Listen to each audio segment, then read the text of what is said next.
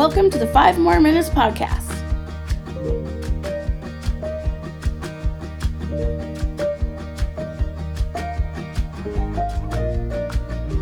Okay, friends, so this is podcast number two, and I have to say, I'm kind of blown away by your response because um, just after one episode, we are in the top 10 of education podcasts on iTunes. So I'm totally blown away, and um, so I'm so excited to um, to to share with you today's podcast because today what we're talking about um, is basically is, is you guys your voices um, after the Five Moore Minutes video that was released earlier in the month um, I invited people to, to share their stories about how um, inclusion has affected them and how it has changed over time. So, today on the podcast, I'm going to read to you some stories and messages that, uh, that you've sent me.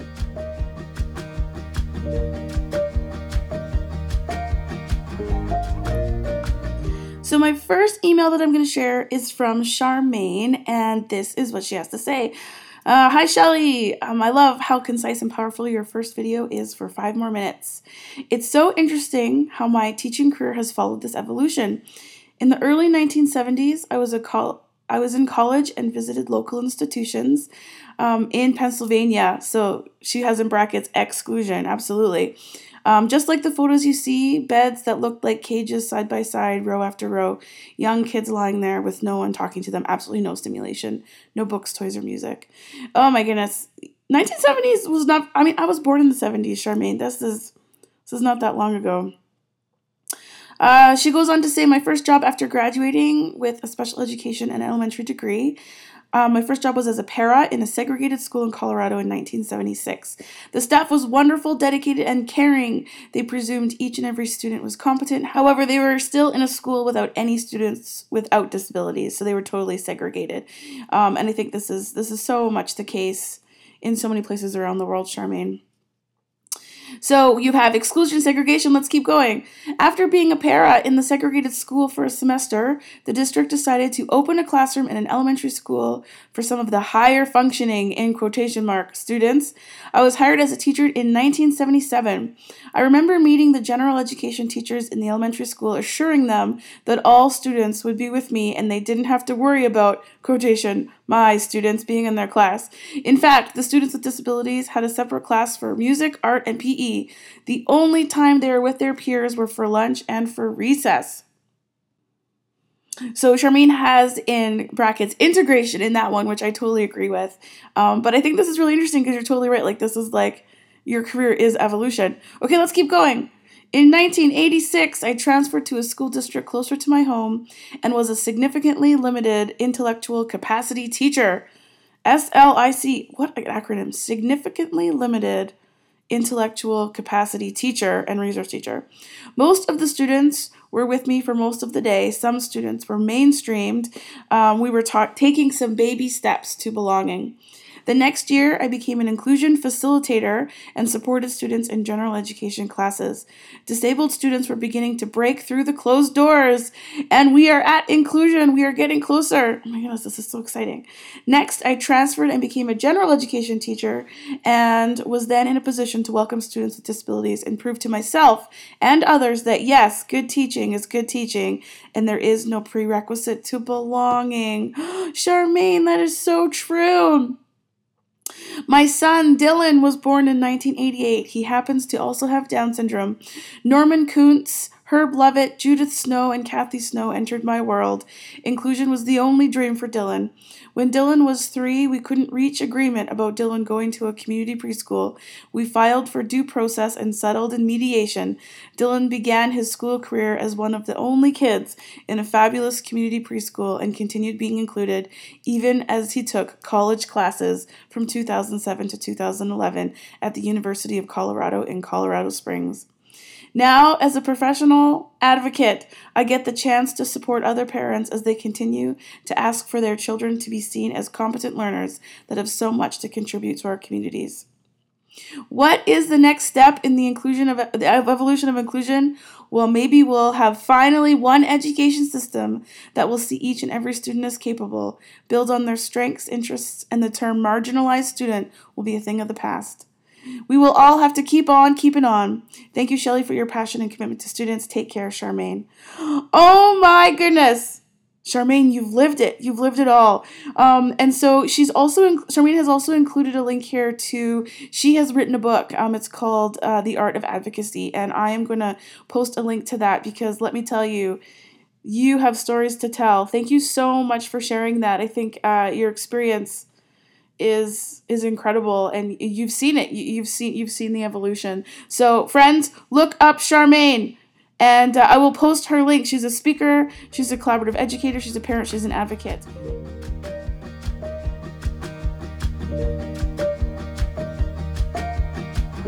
Okay, so the next email I'm going to read is from an individual named Melissa. Um, this one's close to home. She lives in British Columbia. She's a UVic student um, pre-service teacher, and she is a person with a disability. So this is a new perspective. So this is what she has to say. Hello, my name is Melissa. I wanted to let you know how much your ideas have resonated with me. I'm a fourth year UVic elementary education student, and I am also a person with a disability. I have both mild cerebral palsy and epilepsy. I wanted to thank you for all the wonderful work you are doing for people with exceptionalities. I do a lot of public speaking, and I'm on several local and provincial advisory committees and I often refer to your ideas when I'm talking to people about disabilities. Thank you, Melissa. I love your bowling pin analogy and also your presumed competence video. I'm on a UVic team that provides workshops and support to people with autism and other disabilities, and I was asked to give some insight to parents about what I feel has gotten me to where I am today. So I wrote an article which also makes reference to your work, and I've included the article in case you would like to see it. Um, I, I have just heard they will be posting the article on the BC Epilepsy Association's website, so I hope that is okay. I referred to in the article. Um, and yes, thank you. Thank you, Melissa, and I will post that article for everyone to look at. In regards to your evolution of inclusion video, I agree that things are getting better, but I think there's still a long way to go, especially in larger institutions. Oh, absolutely agree. They often profess that they are inclusive, but when it comes right down to it, in my experience, this isn't always the case. As I am transitioning into adulthood, I'm finding that life is becoming less and less inclusive. I think that there is a real need for mentors and way more training in regards to disability awareness. When I was in school, a few teachers were wonderful at getting me to be truly included in the class activities, but most were very unaware of how to do this, even if they wanted to. For most of my school years, the dot picture that fit my experience the best is the integration model. I was in the class physically, but not fully. A sad but true story is that in my grade 8 phys ed class, I was told that I would slow everyone else down, so I was left to do physio at the side of the gym, while everyone else did phys ed. I didn't really mind though because he wasn't really a good phys ed teacher either. So in my article, I talk about my grade one teacher who got me to use little alphabet stamps instead of taking the time to teach me how to print. You ask what the next step in your dot model should be, and I would like to say that it would be that every dot is green, but that there is no differentiating between people. We all have things to work on, and every person's learning experience should be personalized and made to fit their needs. One thing that always bothers me is that often I will make a mistake and right away people decide that I can't do it because I have a disability. Whereas someone without a disability may make the same mistake and be given several more, several more opportunities to improve and succeed. I think it is a matter of changing people's mindsets. Labels should not get in the way of what we can do. Oh my goodness, Melissa, Thank you so much for sending that in because I think sometimes we talk a lot about people with disabilities, um, and so I think that your voice is, is really critical here. So thank you for sending that in, um, and I'm and I'm so happy to include that. I will also uh, I will link your article to um, to the website or to the podcast so that other people can read from and ex- and learn from your experience. So thank you, Melissa.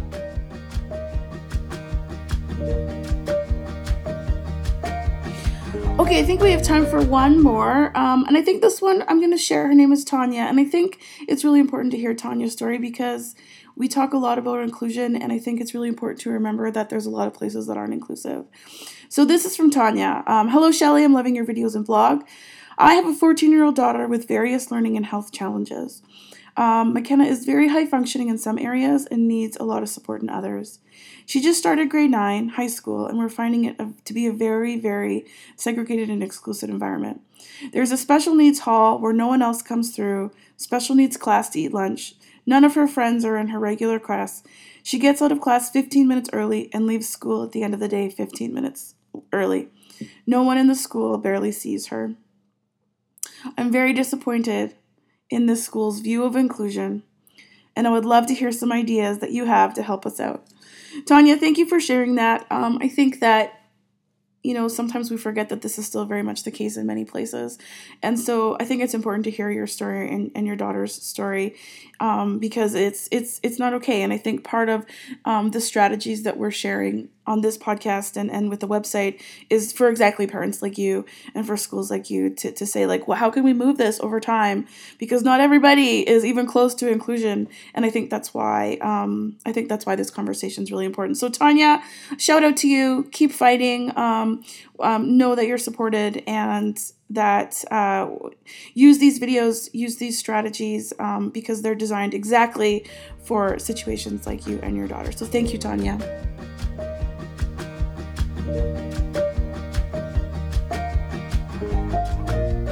Okay, one more. One more. This was the very first email I got. It was like sent to me like four seconds after the the video was released. Her name is Rachel, and she um, emailed in direct response to the question, what is the next evolution of inclusion? And what's really interesting is i've received a lot like like not even necessarily emails but just through conversation of what people think the next evolution is. And everyone i hear i was just like oh man that's such a good idea. But i've already filmed the episode for that. So now i'm like cousin paul we're gonna have to film a whole other episode about all the possible iterations of what the next evolution is. So this is what rachel says about evolution. What's next? She says. Equity, period.